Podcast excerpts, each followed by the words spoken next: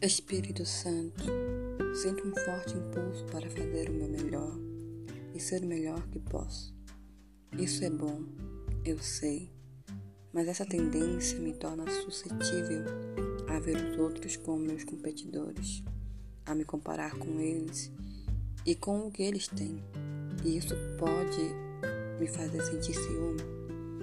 Vejo alguém alcançar um objetivo, conquistar um prêmio, conseguir status e reconhecimento, ou receber um belo presente e começa a ficar ressentido porque ele ou ela conseguiu algo que eu queria para mim.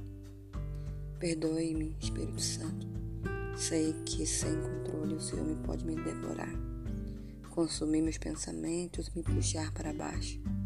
Sim, preciso me esforçar para ser bem-sucedido, mas também preciso me contentar com o jeito que o Senhor me fez e com as oportunidades que me dá. Só porque um único time pode ganhar o campeonato, isso não significa que todos os outros são perdedores. Continue a mostrar para mim os momentos em que tenho ciúme. Faça sua obra de convencimento em mim e conceda-me a graça de celebrar com sinceridade o sucesso dos outros.